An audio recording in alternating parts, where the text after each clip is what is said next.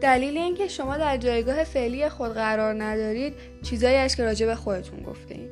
کلمات مثل بذر هستند هر آنچه را بر زبان میآورید به آن جان میبخشید. و اگر به گفتن آن ادامه دهید در نهایت به واقعیت شما تبدیل می شود وقتی صحبت می کنید بعض می کنید و در جایی بالاخره ثمره آن را برداشت می کنید چالش من این است که اطمینان حاصل کنید که بعض درست می کارید اگر سیب می خواهید و بعض سیب بکارید. و اگر بعض پرتقال می خواهید نمی توانید بعض کاکتوس بکارید. ثمره بعضی که دقیقا کاشته اید برداشت می کنید به عبارت دیگر نمی توانید منفی صحبت کنید و انتظار زندگی مثبتی داشته باشید. نمی توانید راجع به شکست صحبت کنید و انتظار داشته باشید پیروزی نصیبتان می شود اگر دائما می‌گویید فقیر هستید زندگی فقیرانه ای خواهید داشت.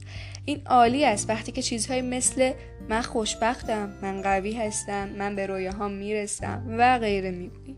این فقط مثبت بودن نیست بلکه شما پیروزی رو پیش بینی می‌کنید موفقیت رو پیش بینی می‌کنید و سطح جدید رو پیش بینی می‌کنید. زندگیتان در جهات کلماتتان حرکت می‌کند ولی افراد زیاد چیزهای مخالف این را پیش بینی می‌کنند. اتفاقات خوب هرگز برای من نمیافتد. تجارت راکد است. احتمالا اخراج می‌شوم. فصل آنفولانزاست من همیشه سرما می‌خورم. نمی‌فهمن که دارن شکست رو پیش بینی می‌کنن.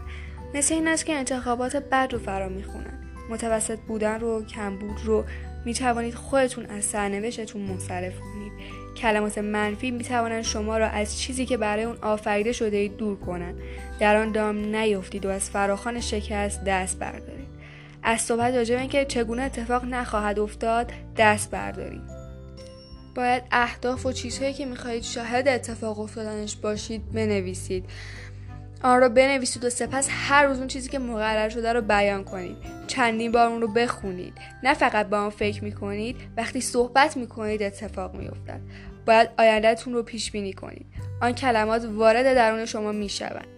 و نگرش و کسی را که هستید تغییر می‌دهد. کلماتتان تبدیل به حقیقتتان می شود به این باور داشته باشید.